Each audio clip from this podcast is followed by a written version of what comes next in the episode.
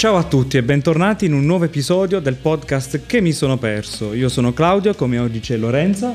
Ciao a tutti. E oggi parliamo di radioattività e il suo monitoraggio ambientale. La puntata di oggi infatti si svolge con due ricercatori proprio del settore, Corrado Altomare e Davide Serini. Benvenuti. Ciao. Ciao. Benvenuti.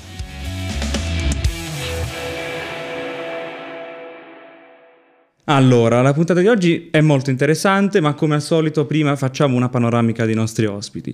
Corrado Altomare è laureato in Scienze dei Materiali all'Università degli Studi di Bari, conseguito un dottorato di ricerca in fisica astroparticellare ha lavorato per due anni come ricercatore presso l'INFN sezione di Bari, mentre Davide Serini, laureato in fisica applicata, dottorato in fisica astroparticellare sempre all'Università degli Studi di Bari ed è attualmente ricercatore sempre presso l'INFN, Istituto Nazionale di Fisica Nucleare, sezione di Bari. Allora, come abbiamo detto, la puntata di oggi si occupa di monitoraggio ambientale delle sorgenti radioattive. Beh, la radioattività è sulla bocca di tutti, eh, sembra una cosa spaventosa, bruttissima, lontana, è invece una cosa molto più vicina di quello che possa sembrare. Allora, diamo giusto qualche goccia di conoscenza sulla radioattività e soprattutto perché è così importante il monitoraggio ambientale di cui voi vi occupate così tanto. Certo, sì, ehm, diciamo come, come, dicevi tu, appunto, la radioattività è qualcosa che ci sembra molto distante, che sembra che venga quasi da, diciamo, che possa essere tenuto in conto solamente per alcune persone e in cui, diciamo, nessuno di noi dovrebbe mai venire a contatto, che non viene a contatto. E così è per le grandi, diciamo, dosi di radioattività o per le grandi eh, esposizioni a radioattività. Invece per eh, la radioattività ambientale eh, è qualcosa che invece ci circonda costantemente e per cui veniamo tutti a contatto. Quindi queste piccole concentrazioni sono qualcosa che ci sta intorno, però la domanda può venire spontanea da dove vengono, perché appunto uno pensa eh, per esempio a una grande centrale nucleare, pensa a una, un evento di guerra, un'esplosione, a qualcosa, mentre non ci viene subito in mente che la radioattività ci circonda ogni giorno. Per esempio la prima fonte di radioattività viene dal, dal cielo, dal cosmo, dai, dai raggi cosmici. Questo è quello che viene dall'alto. Invece Un'altra grande quantità di radioattività viene dai nostri piedi, come per esempio sono i radionuclidi, ovvero sono gli elementi che si sono formati durante la formazione dell'universo, quindi gli elementi più pesanti. Eh, tu, non tutti gli elementi sono stabili, alcuni di questi hanno una certa instabilità interna che li tende a far trasformare da un elemento in un altro e nel farlo emettono grandi quantità di energia. Questi sono la fonte principale della radioattività radioattività. Ora, in quali ambiti noi incontriamo la radioattività? Per fare degli esempi, possiamo trovarli per esempio nell'ambito medico, eh, per esempio quando si vanno a fare delle misure mh, mm, delle, delle, della diagnosi. Durante la diagnosi possono essere utilizzati dei metodi di contrasto che utilizzano elementi radioattivi in piccolissima quantità, oppure eh, per andare eh, a fare eh, lotta alle malattie come per esempio i tumori possono essere utilizzate delle sorgenti radioattive concentrate concentrate per andare a bruciare i tumori. Eh, però eh, la domanda principale è perché monitorarla? Come dicevo, la maggior parte degli elementi si trovano in natura, quindi possono trovarsi in un edificio, nei materiali da costruzione, possono trovarsi nel terreno, in un bosco, in una campagna, in, diciamo un po' ovunque e ci sono dei punti in cui per motivi naturali o per motivi artificiali che possono essere o voluti dall'uomo o non voluti andare a concentrarsi eccessivamente, quindi noi siamo abituati a ricevere costantemente una piccola quantità di radiazione, però se questa quantità supera i limiti che normalmente dovremmo ricevere, rischiamo per la nostra salute e quindi va tenuta sotto controllo e vanno cercati questi punti per essere poi bonificati o comunque tenuti lontani dalla presenza umana e animale. Ma poi, eh, Davide, correggimi se sbaglio, ma persino la banana, no? È esatto. un esempio importantissimo.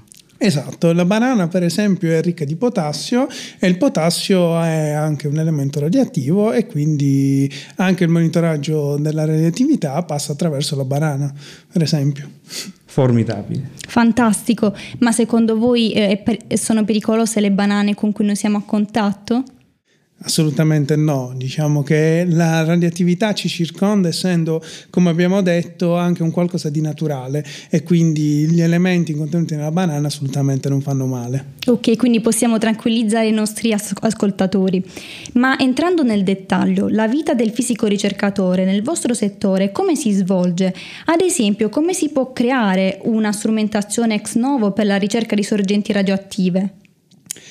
Bella domanda. Allora, innanzitutto la vita di un fisico come si svolge? Diciamo che è una vita particolare, non c'è uno standard della vita del fisico, passiamo molto tempo in laboratorio, molto tempo anche davanti al computer e ogni giorno è diverso dall'altro. Diciamo che in particolar modo nel nostro ambito stiamo attraversando una fase per cui stiamo studiando tecnologie per i futuri esperimenti. Quindi eh, la, vita, la nostra vita mm, passa, passiamo gran parte del tempo in laboratorio per studiare queste nuove tecnologie. Innanzitutto mm, le tecnologie per lo studio della radioattività nascono da un'applicazione di tipo spaziale, infatti noi siamo degli astrofisici, astroparticellari e ehm, studiamo queste tecnologie per eh, applicazioni di tipo spaziale. Come nascono queste, queste, tecnologie? Innanzitutto l'idea di un prototipo che parte da una simulazione in, in, al computer, ma di pari passo la costruzione di piccoli prototipi che poi andiamo a testare sia in laboratorio con sorgenti, con i raggi cosmici e poi andiamo a testare anche in facility come per esempio il CERN di Ginevra per andare a studiare le prestazioni di questo strumento. Ed è proprio da lì che diciamo, ci è venuta l'idea, se vogliamo, applicazioni di tipo spaziale che poi diciamo in maniera romantica portano verso il basso e andiamo a misurare anche la radioattività che viene dal nostro ambiente. Sembra davvero fantastico, ma una curiosità, può essere pericoloso stare in laboratorio, stare nei vostri laboratori così come lo è stato per Marie Curie? Allora, diciamo che dalla, dal tempo di Marie Curie le cose sono andate avanti e ovviamente noi per lavoro abbiamo a che fare con radiazioni ionizzanti che ovviamente hanno una loro pericolosità, però eh, le, siamo costantemente monitorati. Per esempio quando andiamo al CERN abbiamo con noi dei dosimetri che ci permettono di andare a misurare costantemente la dose che acquisiamo e quindi siamo tutelati da un punto di vista della salute, quindi assolutamente no. Utilizziamo anche schermi armi, utilizziamo tutte le protezioni quando usiamo delle sorgenti radioattive, quindi guanti, delle pinzette per, uh, per non prendere con le mani, quindi assolutamente no, siamo tutelati da quel punto di vista. Allora, io direi che un filo rosso che ha sempre condotto i nostri episodi è la relazione tra la chimica e un po' tutte le altre scienze, le altre pratiche. In questo caso la fisica. Ecco, secondo voi quanto è importante il legame che ci deve per forza essere quindi tra queste due discipline nello specifico, ma in generale anche eh, un confine molto sottile? Quanto è importante secondo voi eh, legare le discipline, soprattutto nell'ambito della ricerca, di quello che voi fate, che andremo poi ad approfondire più tardi? Allora, sono contento di questa domanda perché, tra l'altro, come dicevi, come mi hai presentato all'inizio, sono, vengo da, dal mondo della scienza dei materiali, quindi ho fatto molta chimica prima di passare alla fisica eh, e quindi mi rendo conto che eh, la scienza non deve essere mai considerata compartimenti eh, stagni, quindi non esiste solo la chimica, solo la fisica, solo la biologia, anzi, quando queste comunicano tra di loro si arriva ai risultati più interessanti. Non a caso si dice come eh, la, la chimica sia la fisica dell'ultimo orbitale, diciamo, si, si usava a dire uh, Quindi possiamo finalmente smentire la faida tra fisici e chimici? Sì, assolutamente. Possiamo seppellire l'ascia di guerra una sì, volta per tutte? Ci uniamo contro gli ingegneri, questo, ah, benissimo. Siamo però, tutti scienziati. Però, Nel sì. dubbio qui ci dissociamo tutti quanti. Sì, sì, no, no, mi dissocio da quello che ho appena detto, però, eh, però poi, poi pensiamoci. Ok, allora comunque a parte questo, se vogliamo vedere un legame diretto uh, fra quello che, di cui stiamo parlando oggi e quello che poi dice la chimica, di fatto il tipo di analisi che facciamo, quindi la misura di radioattività passa mediante una tecnica che si chiama spettroscopia ovvero si vanno a cercare le energie emanate eh, diciamo nelle, eh, nelle, reazioni nucleari di questi radioisotopi di cui parlavamo e andiamo misurando queste energie con queste tecniche spettroscopiche a riconoscerli, che è qualcosa che si fa anche in chimica per quanto riguarda la spettroscopia infrarosso o la spettroscopia nel visibile. La differenza è semplicemente nel range energetico, quindi se con i nostri strumenti andiamo a vedere alte energie, quindi energie che avvengono mediante reazioni nucleari, nella chimica lo stesso tipo di analisi vengono fatte, fatte per eh, reazioni invece a livello diciamo molecolare tra molecole eh, e quindi si vanno a fare anche in questo caso tecniche spettroscopiche. Anche nella cura dei materiali, nella scelta dei materiali entra molto in gioco la chimica. Noi utilizziamo dei cristalli e ovviamente è importante come un cristallo viene creato in laboratorio, deve, quanto deve essere puro, perché più è puro un cristallo, maggiore sarà la risoluzione la risoluzione del nostro strumento. Quindi di fatto eh, le, due, le, due, discipline sono molto unite sia nella creazione della tecnica analitica che anche appunto nell'utilizzo dei materiali e nell'unione dei materiali giusti per gli scopi a noi necessari e viceversa. Per cui quanto secondo voi sarà importante che quante più discipline possibili si avvicinino, soprattutto con una così crescente sensibilità ambientale ormai nel mondo? Quanto è importante che quante più discipline possibili vadano incontro tutte per appunto combattere la questione ambientale? Allora, io non è una questione probabilmente proprio di importanza, ma è quasi necessario e impre- devono assolutamente collaborare la maggior parte delle discipline scientifiche perché appunto andiamo verso un'epoca in cui bisogna eh, creare qualcosa per combattere un problema ambientale, per andare a considerare diciamo qualcosa che sta avvenendo nell'ambiente e quindi bisogna partire dai concetti primi della fisica, della chimica, ma poi nella realizzazione del progetto entrano in gioco tutte le discipline, quindi dalla costruzione, dall'ingegneria, l'elettronica, la meccanica, l'informatica, l'informatizzazione dei dati, quindi è un processo multidisciplinare che deve coinvolgere sia persone che capiscono di tutti gli ambiti, ma anche gente super esperta del suo ambito che però sia collegata con altra gente esperta del proprio ambito. Ben allora fuori. mi permetto di fare una considerazione. Oltre alle scienze, anche la creatività a questo punto sarà molto importante, soprattutto negli ambiti di ricerca, no? essere abbastanza attivi, quindi una certa creatività, una certa brillantezza anche. Sì, sì assolutamente, cioè la creatività è, da, è, quella da cui nascono poi tutte le idee vinci, vincenti, diciamo, in qualsiasi ambito. Ovviamente la prima cosa per fare prima di creare un sensore, prima di simularlo, testarlo e averlo in mente. Quindi pensare anche a un modo diverso per vedere qualcosa che si vede con tecniche attualmente in, eh, in uso. Quindi serve per forza la creatività. E questa è una bellissima cosa secondo me anche secondo me. Parlando sempre di ricerca e di ricercatori, molto spesso quando si sente parlare di scienziati, soprattutto al telegiornale, si pensa ad una persona che è ferma in un laboratorio, che fa i propri esperimenti, ma in realtà noi sappiamo che voi, oltre ad essere degli scienziati, avete realizzato una vostra idea imprenditoriale. Come avete affrontato questo salto nel vuoto? Allora, innanzitutto diciamo che il, lo scienziato, come ho detto, non passa la vita in laboratorio, ma ogni giorno è diverso dall'altro. E in particolar modo il discorso che facevamo prima, legato alla creatività, al, al fatto che il nostro lavoro ci piace, è qualcosa di divertente, ci porta anche, se vogliamo, qualche volta ad uscire dagli, fuori dagli schemi e eh, è appunto lì che è nata l'idea della nostra diciamo, idea imprenditoriale della Flying Demon che eh, è nata, diciamo, se vogliamo, partendo da un piccolo progetto eh, che abbiamo sviluppato andando a vedere un bando eh, dell'ENAC, l'ente nazionale dell'aviazione civile, in cui veniva chiesto a dei giovani di avere delle idee imprenditoriali che poi potessero essere finanziate con un piccolo finanziamento iniziale e quindi noi scienziati, giovani scienziati presi un po' dall'entusiasmo e dalla nostra creatività abbiamo detto perché no, mettiamoci in gioco e proviamo a scrivere un piccolo progettino. Un piccolo progettino che partiva da quello che è il nostro lavoro, cioè quello di eh, conoscere la tecnologia per, come ho detto prima, applicazioni di tipo spaziale.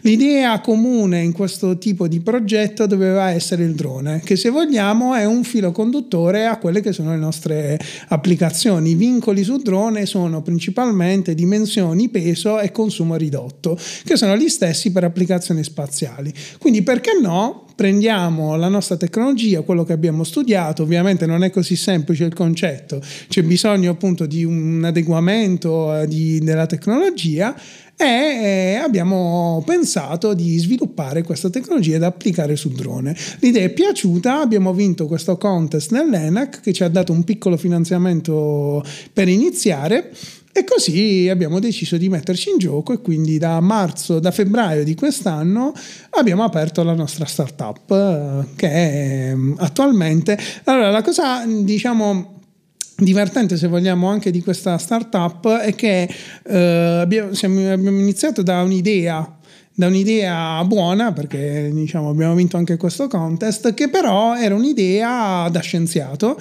e nel corso del tempo stiamo imparando anche un altro mestiere, che è quello dell'imprenditoria. E infatti da, da, marzo fino ad oggi stiamo imparando un sacco di cose e soprattutto la nostra idea sta evolvendo col tempo e quella è la cosa che secondo me è divertente, è la cosa che soprattutto ci permette di spendere anche il nostro tempo libero continuando a fare se vogliamo ricerca, però ricerca da un altro punto di vista, cioè la ricerca applicata per la nostra startup. Domanda molto cliché. Dove vi vedete da qui a dieci anni con la vostra startup? Hmm. Quale sarà il futuro? allora, eh, mm, mm, come diceva prima Davide, la, nostra, la startup è nata da un progetto, quindi all'inizio pensavamo solamente al, dal punto di vista scientifico, in realtà non sapevamo niente eh, di come vendere un'idea, del business, del commercio, di, di questo genere di cose. È stato ricerca... un salto nel vuoto. È stato praticamente un salto nel vuoto, quindi molte cose le abbiamo imparate strada facendo e il progetto si è evoluto dal momento in cui è nato a quello che sta diventando e attualmente diciamo ci siamo chiesti effettivamente cosa ci vediamo tra adesso e dieci anni, ci siamo dati due obiettivi, uno a breve termine e uno a lungo termine. Allora, a, a breve termine abbiamo pensato di prendere il nostro sensore, quindi il motivo per cui è nata questa startup, quindi il nostro sensore di radioattività, montarlo sul drone e offrire il servizio di monitoraggio ambientale, quindi eh, proporci a un ente pubblico quale potrebbe essere per esempio esempio l'ARPA per fare un esempio, o un'azienda, un ente privato, e vendere il servizio di fare un monitoraggio su un'area che può essere più o meno vasta a seconda dei, dei bisogni. Quindi eh, creare un report in cui si vanno a misurare i livelli di radiazione, dove e nel, se c'è una concentrazione di radiazione in quale punto, e fare anche una misura dello specifico radioisotopo. Quindi questo è il primo obiettivo che ci poniamo, entrare nel mercato come servizio. L'idea però, eh, diciamo, appunto è nata su un nostro progetto, qualcosa che abbiamo creato, che attualmente sul mercato eh, non c'è o comunque è carente e che vogliamo portare anche in futuro a livello commerciale. Quindi eh, cercare eh, di prendere eh, questo progetto e farne un prodotto commerciale è un obiettivo un po' più difficile, un po' più complesso, soprattutto perché eh, ha bisogno di un impegno economico maggiore, ha bisogno anche di un impegno ingegneristico, come dicevamo prima, di varie scienze che si uniscono, che non sono banali, anche semplicemente avere più di un drone che fa più di una cosa, prendere questi dati e poi eh, poterli anche trasferire a un sistema centralizzato, quindi commercializzare il sensore, anche banalmente pensare pensando a una questione di diritti eh, di, di, di, prototipazione è una cosa che ci portiamo per un futuro della nostra azienda. Quindi questi sono i nostri obiettivi. Eh, cominciare come servizio, però cercare anche a un certo punto di vendere un sensore che chiunque potrà montare sul proprio drone, sulla propria auto oppure dove possa essere utile. Ecco. Per concludere la nostra puntata, volevamo farvi una domanda che noi definiamo pop. Eh, ci consigliate un film da guardare, un libro da leggere o perché no, un viaggio da intraprendere che magari ha ispirato la vostra attività? Allora, inizio io. Allora, una qualcosa che ha ispirato la mia eh, attività. Allora, se vogliamo, diciamo, il, il, mestiere anche del ricercatore è un mestiere che ti porta a viaggiare molto. Quindi io punterei sui viaggi eh, sicuramente l'ultimo viaggio che ho fatto è sicuramente una cosa che un luogo che mi piace molto sono gli Stati Uniti. Quindi io consiglio una visita negli Stati Uniti proprio perché è un luogo particolare dove la tecnologia, vedi la tecnologia, sono appassionato ovviamente come eh, per via del mio, de, del mio mestiere sono appassionato di tecnologia e lo vedo come un luogo molto ispirante anche perché ovviamente è sede anche della NASA e noi facciamo appunto i fisici, gli astrofisici e quindi da piccoli sempre abbiamo sempre avuto il sogno della, della NASA, quindi se vogliamo in maniera romantica io consiglio gli Stati Uniti come viaggio. Eh, Pensandoci bene, diciamo, non, um, più che un film, uh, io comunque sono un appassionato di fantascienza fra le varie cose, tra l'altro uh, mio padre è scrittore di fantascienza, quindi lui mi ha trasmesso un po' anche la passione uh, non solo per la scienza, ma anche per quello che ancora non esiste e quindi per la visione della fantascienza. Quindi se posso consigliare qualcosa, la prima cosa che mi viene in mente, anche se un milione di altre valide alternative, può essere magari una serie tv su Netflix uh, Love, Death and Robot, che è una bellissima serie antologica su Netflix dove ci sono tante piccole serie legate a fantascienza, robot e varie altre, eh, diciamo, situazioni. Ecco. E poi se posso aggiungere sulla musica, dato che lo dovevamo dire, entrambi siamo andati al concerto di Annalisa, che è una fisica, e quindi diciamo ah, anche, certo. vero, vero, anche sì, sulla sì. musica consigliamo Annalisa. Assolutamente. Perfetto, direi che è un ottimo modo per chiudere questo episodio. Innanzitutto ringrazio Corrado e Davide per aver accettato il nostro invito e averci parlato del loro bellissimo progetto, con tanti auguri per il futuro. Grazie, Grazie. mille. Ringrazio Lorenza che è stata qui accanto a me. Io ringrazio Claudio e i nostri ospiti. Grazie mille. Ricordatevi di seguire il progetto che mi sono perso su tutte le pagine social, Facebook, X, LinkedIn, Instagram. Ricordate che potete trovare tutti i nostri episodi su Spotify, su Google Podcast ed Apple Podcast. Fateci sapere cosa ne pensate di questa puntata. Trovate infatti un box su Spotify sotto il tasto del play. Dateci dei feedback, fateci sapere. Proponete anche magari degli argomenti nuovi, perché no? E noi ci rivediamo in un prossimo episodio di podcast che mi sono perso.